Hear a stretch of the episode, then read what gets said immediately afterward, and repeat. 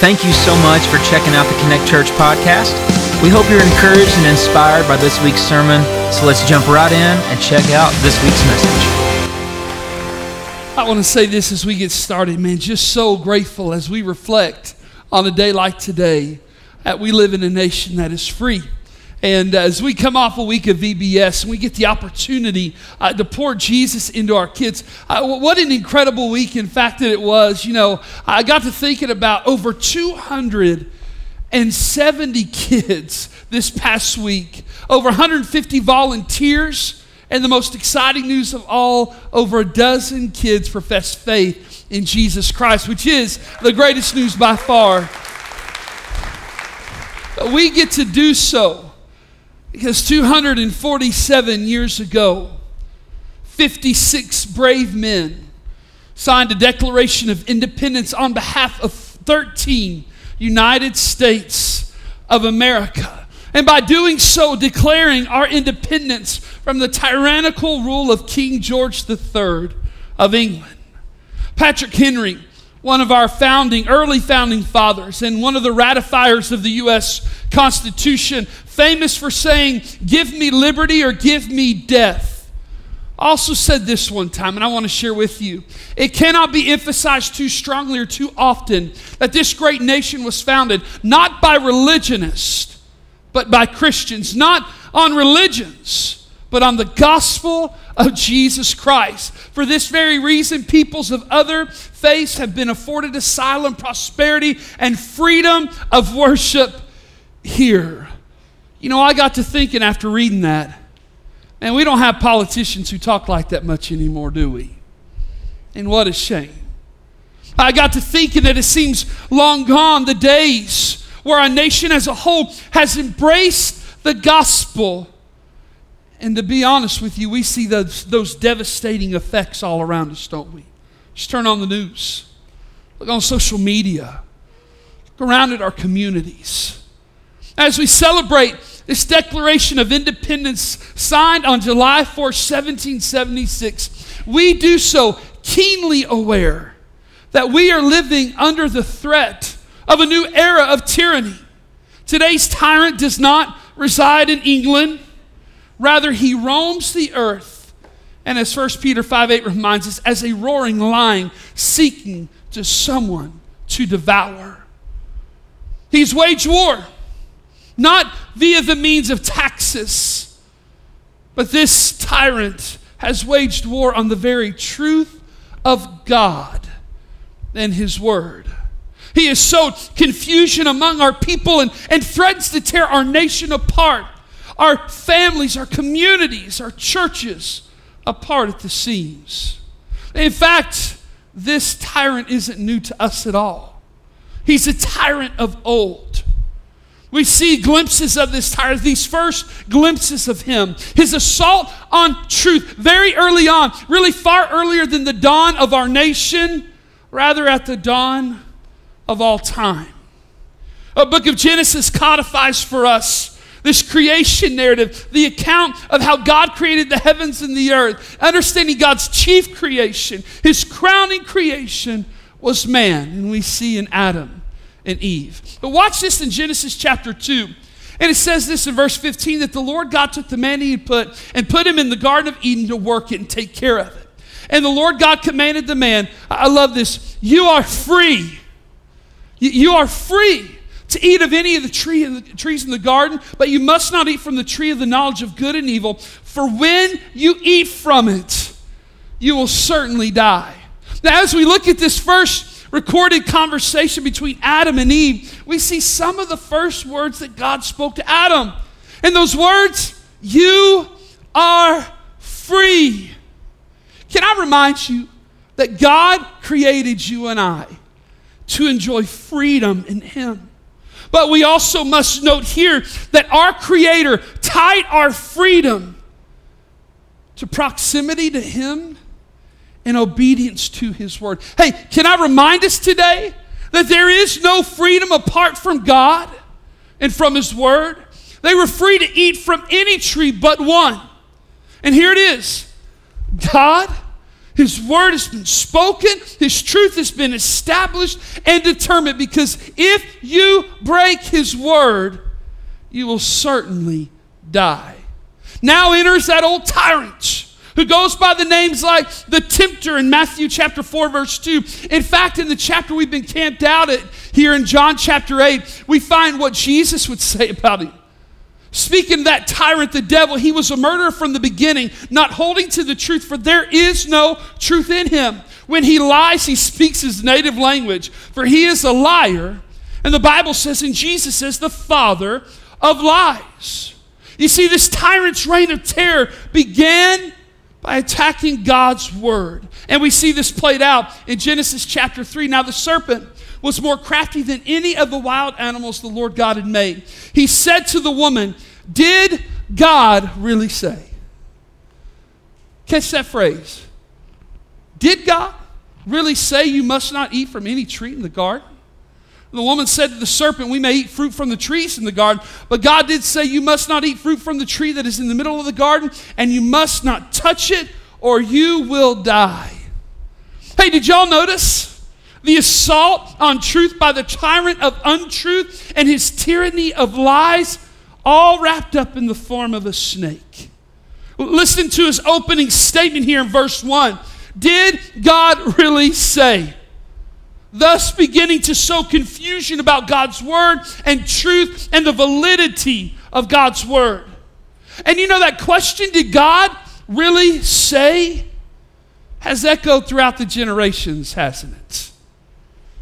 We see it played out in our cultures, our community, and sadly, even in our churches. For instance, did God really say that marriage is the union of one man and one woman in a covenant committed relationship for life. Did God really say that?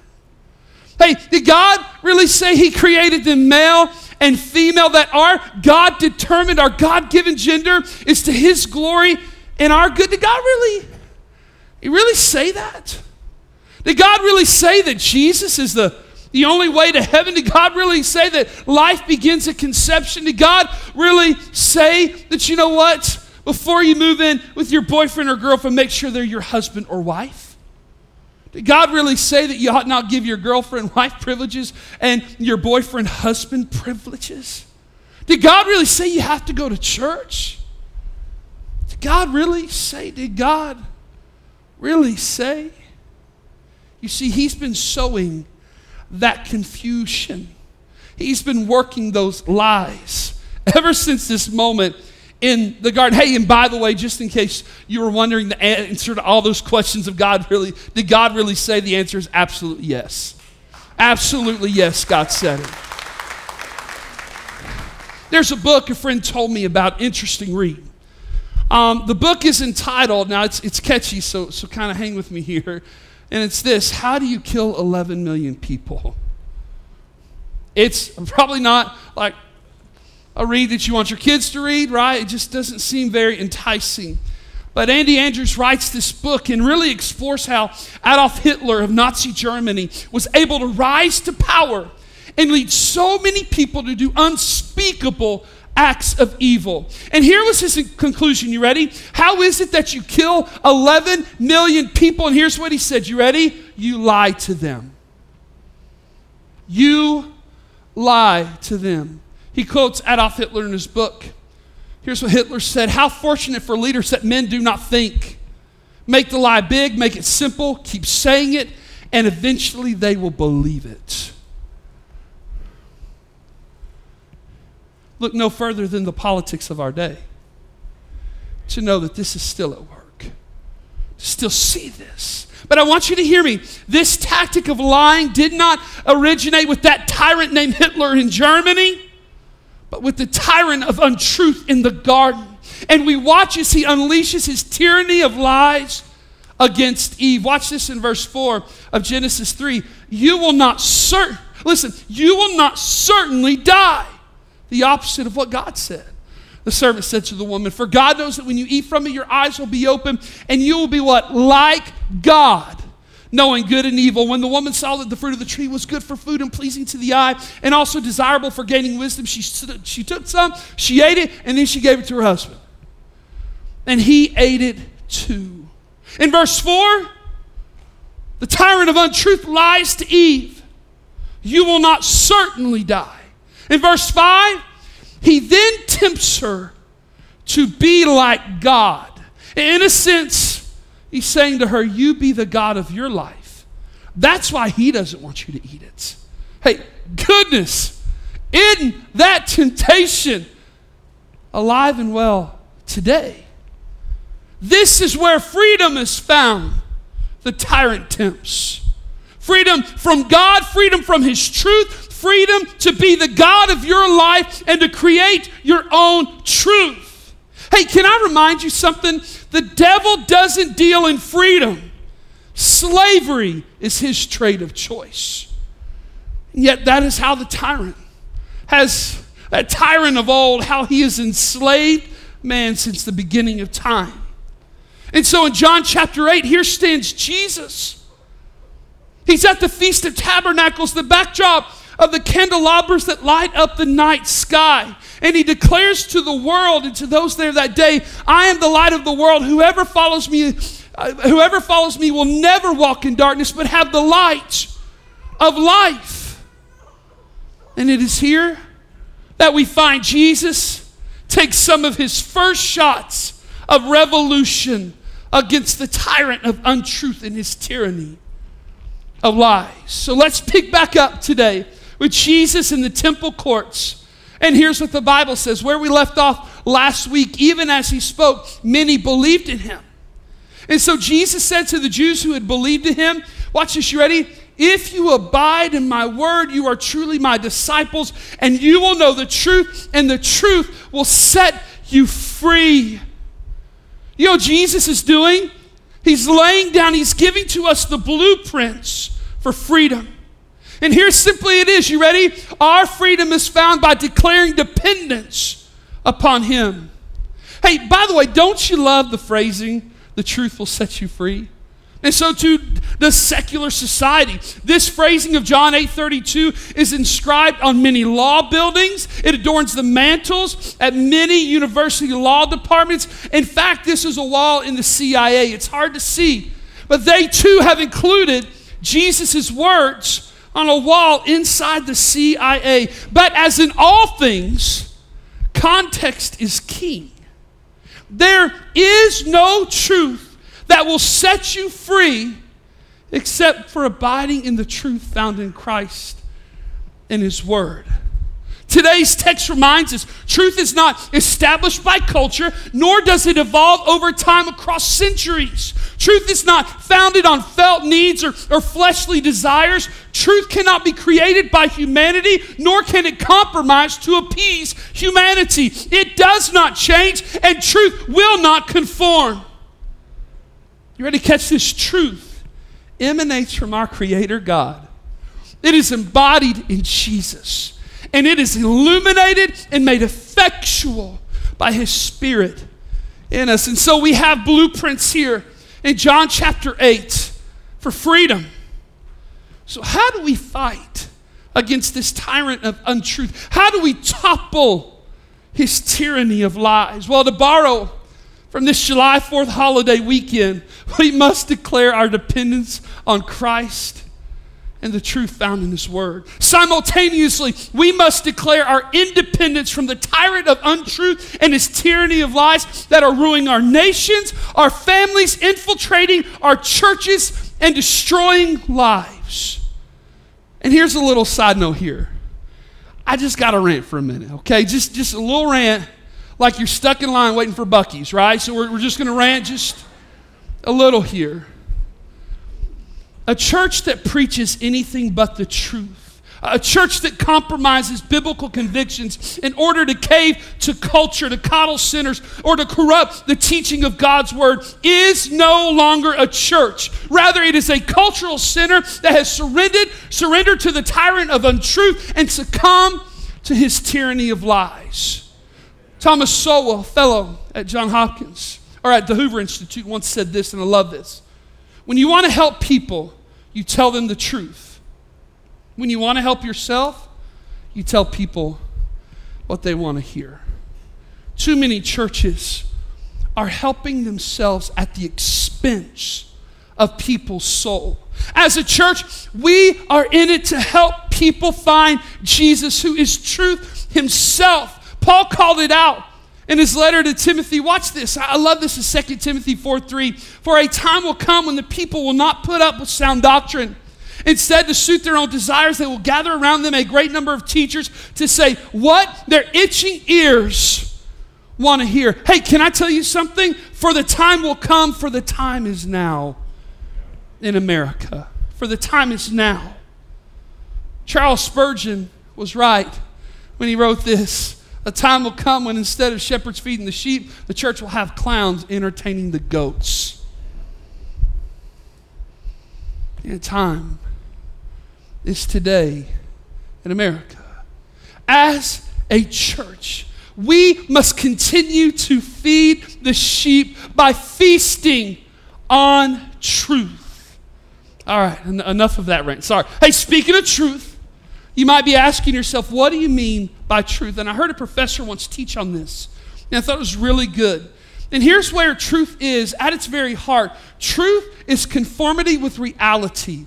And Jesus, God in the flesh, is the ultimate and the greatest reality in the universe. So, truth is found and truth is freeing when we conform our hearts and our minds and our very lives to the reality of who Jesus is and to what his word says. Hey, and this is important to note as well about truth. Truth does not demand that Jesus conform to our preferred reality.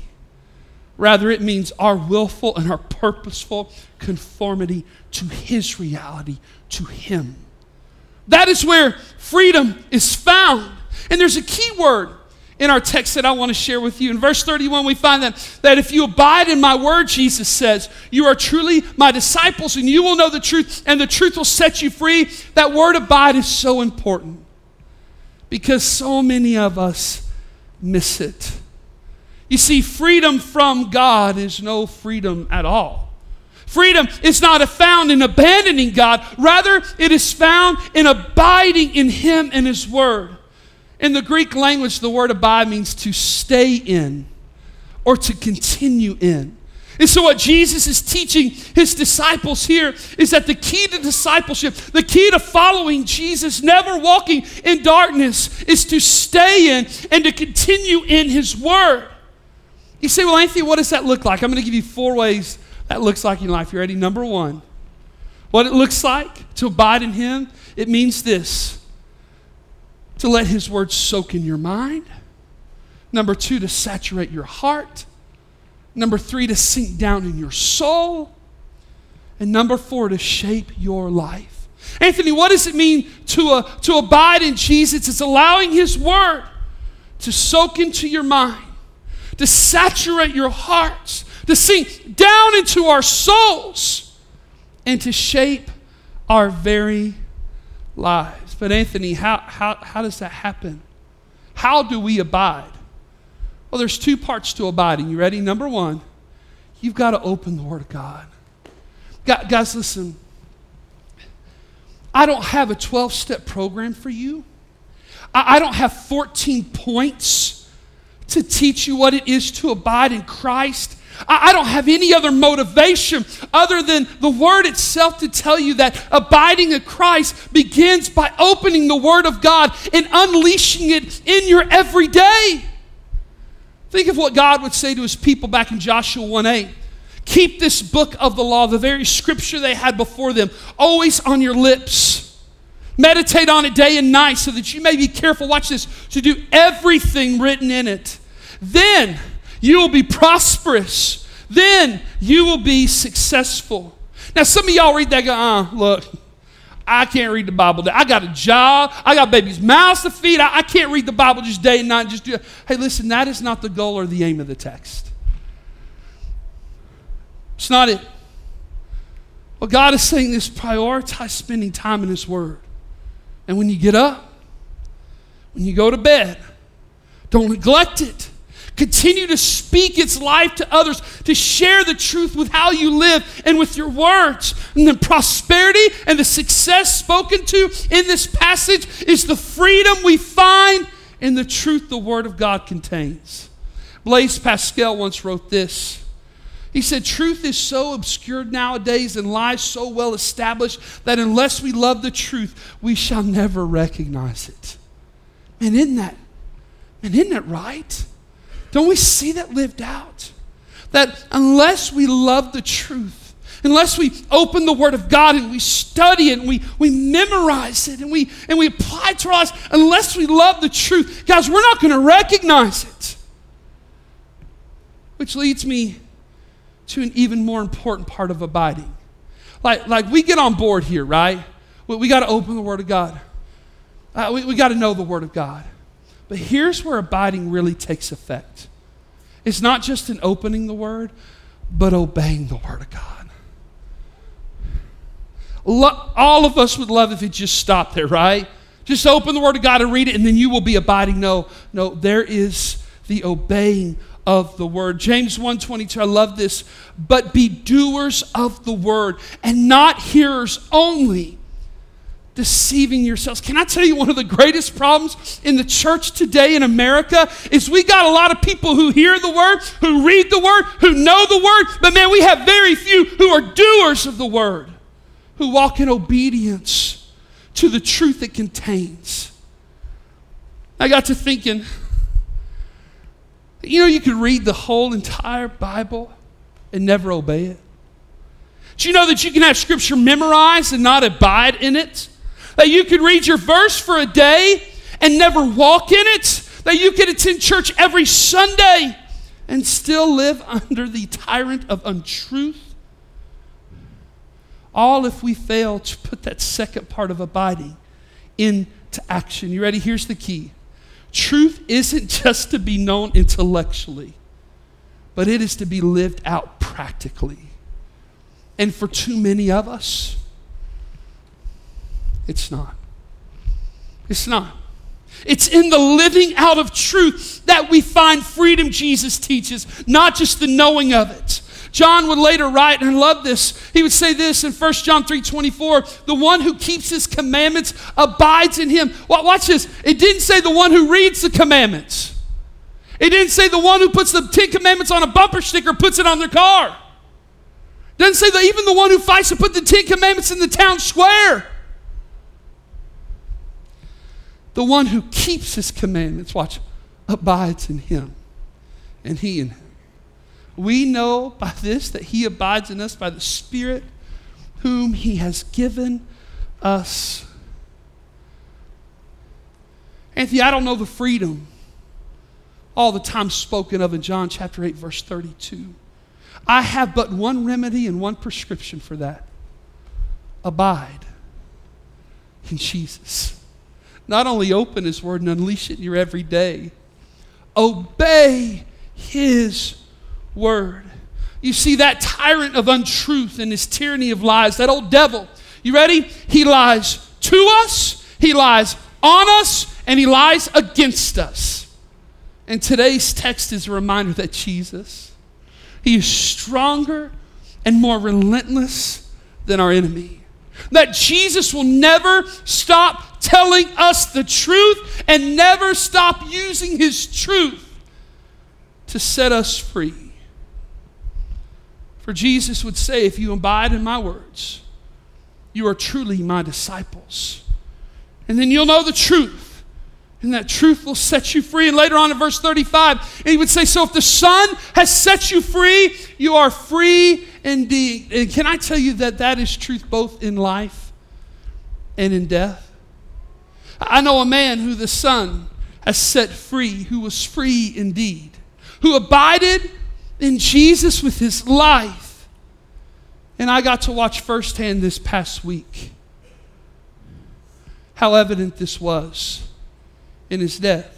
On Sunday night this past week, I was sitting back here at VBS, and we just launched our VBS, and um, Pastor David texted me. So, of course, Pastor David's on our staff, works with college admissions and uh, missions. Um, his wife, Laura, is a director in our children's ministry. And I got a text from David last Sunday night that Laura's daddy took a real bad turn, unexpected. Um, had gotten really sick Sunday morning. By Sunday night at 9 p.m., he closed his eyes in death. Well, hearing that they'd called the family in, I, I drove in and, and I went and stood bedside to Brother Richard. This is Laura's daddy. I went to UT Hospital and went to one of those fancy ICU rooms. And there was Laura and David and their family. You'd have been so proud of Miss Laura. I mean, she was so strong for her daddy. And she was holding his hand and loving on him. It's just really precious to see. See, Laura and her mom Valerie were at her daddy's side. Her brother over here was standing at the other side of their dad. And I stood at the foot of the bed with, with David, just had my arm around him. I've been to a lot of these moments in people's lives. And as soon as I walked in, I, I knew, I just knew within minutes of Richard going home to be with Jesus.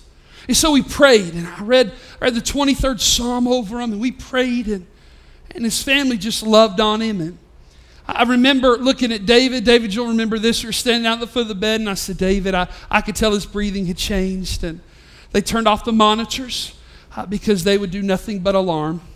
I looked at David and said, Hey, I, it's not much more time. It's close. And soon after that, Richard here. Richard, a man who helped in his earlier years helped found a church, He was a deacon at First Baptist Pigeon Forge for years. Listen, Richard, a man who abided in Jesus with his life. He, didn't just open the Word of God and unleash it in his everyday. I mean, he obeyed the Word of God.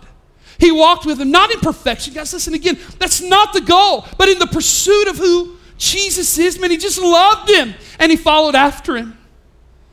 I watched this saint of God begin to have shallow breaths. And then he opened his eyes really big. And I thought to myself, oh, yeah, this is fixing to be good. And though he was not able, he was just too weak to verbally communicate. He opened his eyes really big and he looked at his family. You know what he did? I mean, he smiled at them really big. And listen, I didn't know how much that, that man's smile could light up a room, but I'm telling you, it did. And then he looked away, looked up, and he smiled again. And then he closed his eyes, and I, I remember telling the family, I, I really think that maybe that first smile was to say goodbye and I'm okay. And that second one was to see Jesus because he closed his eyes and I watched him breathe his last breath. And I said, Hey, family, Brother Richard's home. He made it home. Jesus. You go, Anthony, what does it mean to, to live out truth? What difference does it make in life? Well, I'm going to tell you something that makes all the difference in death. Because you know what? Although Richard was confined on his last day to a hospital bed, this guy was the freest man in all the world when Jesus came to him. Why? Because with his life, he abided in Jesus and his truth. He unleashed the word of God every day and he obeyed the word of God. And so I'm going to tell you, even on his hospital bed, even with his last breath, Richard had been set free by Jesus. I remember putting my arm around one of his grandsons. I'd never met him in his early 20s. And uh, he was, I, I, told him, I said, Man, you are snotting all over the place. He was just crying. And all of us were. And right after his granddaddy had, had breathed his last, I put my arm around him. I said, Buddy, I said, Listen, do you know what nobody has asked of Richard today? He said, What? I said, Nobody asked him how much money he made. Nobody asked him about his stocks. Nobody asked him, Hey, what was the highest position you achieved in your life? I said, None of that mattered today. Do you know what mattered most today? for your granddad? Jesus. The one he has abided in, the one that he has loved, the one whose word he has obeyed. Jesus mattered most today. I'm going to tell you something. Abiding in Jesus is the best part of living, but it is the only thing that matters when we are dying. And I got to celebrate that with, with David and Laura as we got to celebrate her daddy in that hospital room. If you abide in my words, Jesus said, then you're truly my disciples. And you will know the truth. And that truth will set you free. In verse 35, hey, the Son has set you free. You are free indeed. Hey, they are more than just words on a page, they are words of life and freedom that time and time again I see played out even as believers go home to be with the Lord. And you know what? Here's the truth. Barring Jesus coming back, which I really hope he comes back soon, right after the fireworks tonight would be awesome. Um, I always thought it'd be a cool time. Barring that, every person in this room will lay in a bed like that more than likely. Every one of us. Our breathing will get shallow, our pulse will grow faint. And what will matter the most is did we abide in Jesus? Richard was able to look over at his wife and his daughter and his son, his son in law, his grandsons, and his family with his final breath to know that he did everything he could to point them to Jesus who mattered most to him in that moment. Abiding in Jesus is not only good for the living, it is all that matters in the dying. Will you abide in him today? Let's pray together, can we? As we pray together, I just, uh, man, it's July 4th weekend. I'm going to get you out, and we're not going to do a huge ending today like we normally do, but I cannot pass up an opportunity because some of you fear that bed that Richard laid on. And you fear it because you're not certain what happens after it. You're, you're, not certain that you're in Christ. You're not certain that you've abided in Him in your life. That all of you open the Word and, and memorize and study the truth, but that you obeyed it. And so even this conversation makes you uncomfortable because you fear what happens after that bed and the beauty of the gospel if you don't have to. You don't, you don't have to. Thank you again for checking out our podcast. Be sure to subscribe so you can stay up to date on our services. If you'd like to give to support our ministry, you can do that at our website. That's connectchurchpf.com. Hope you enjoyed and have a great week.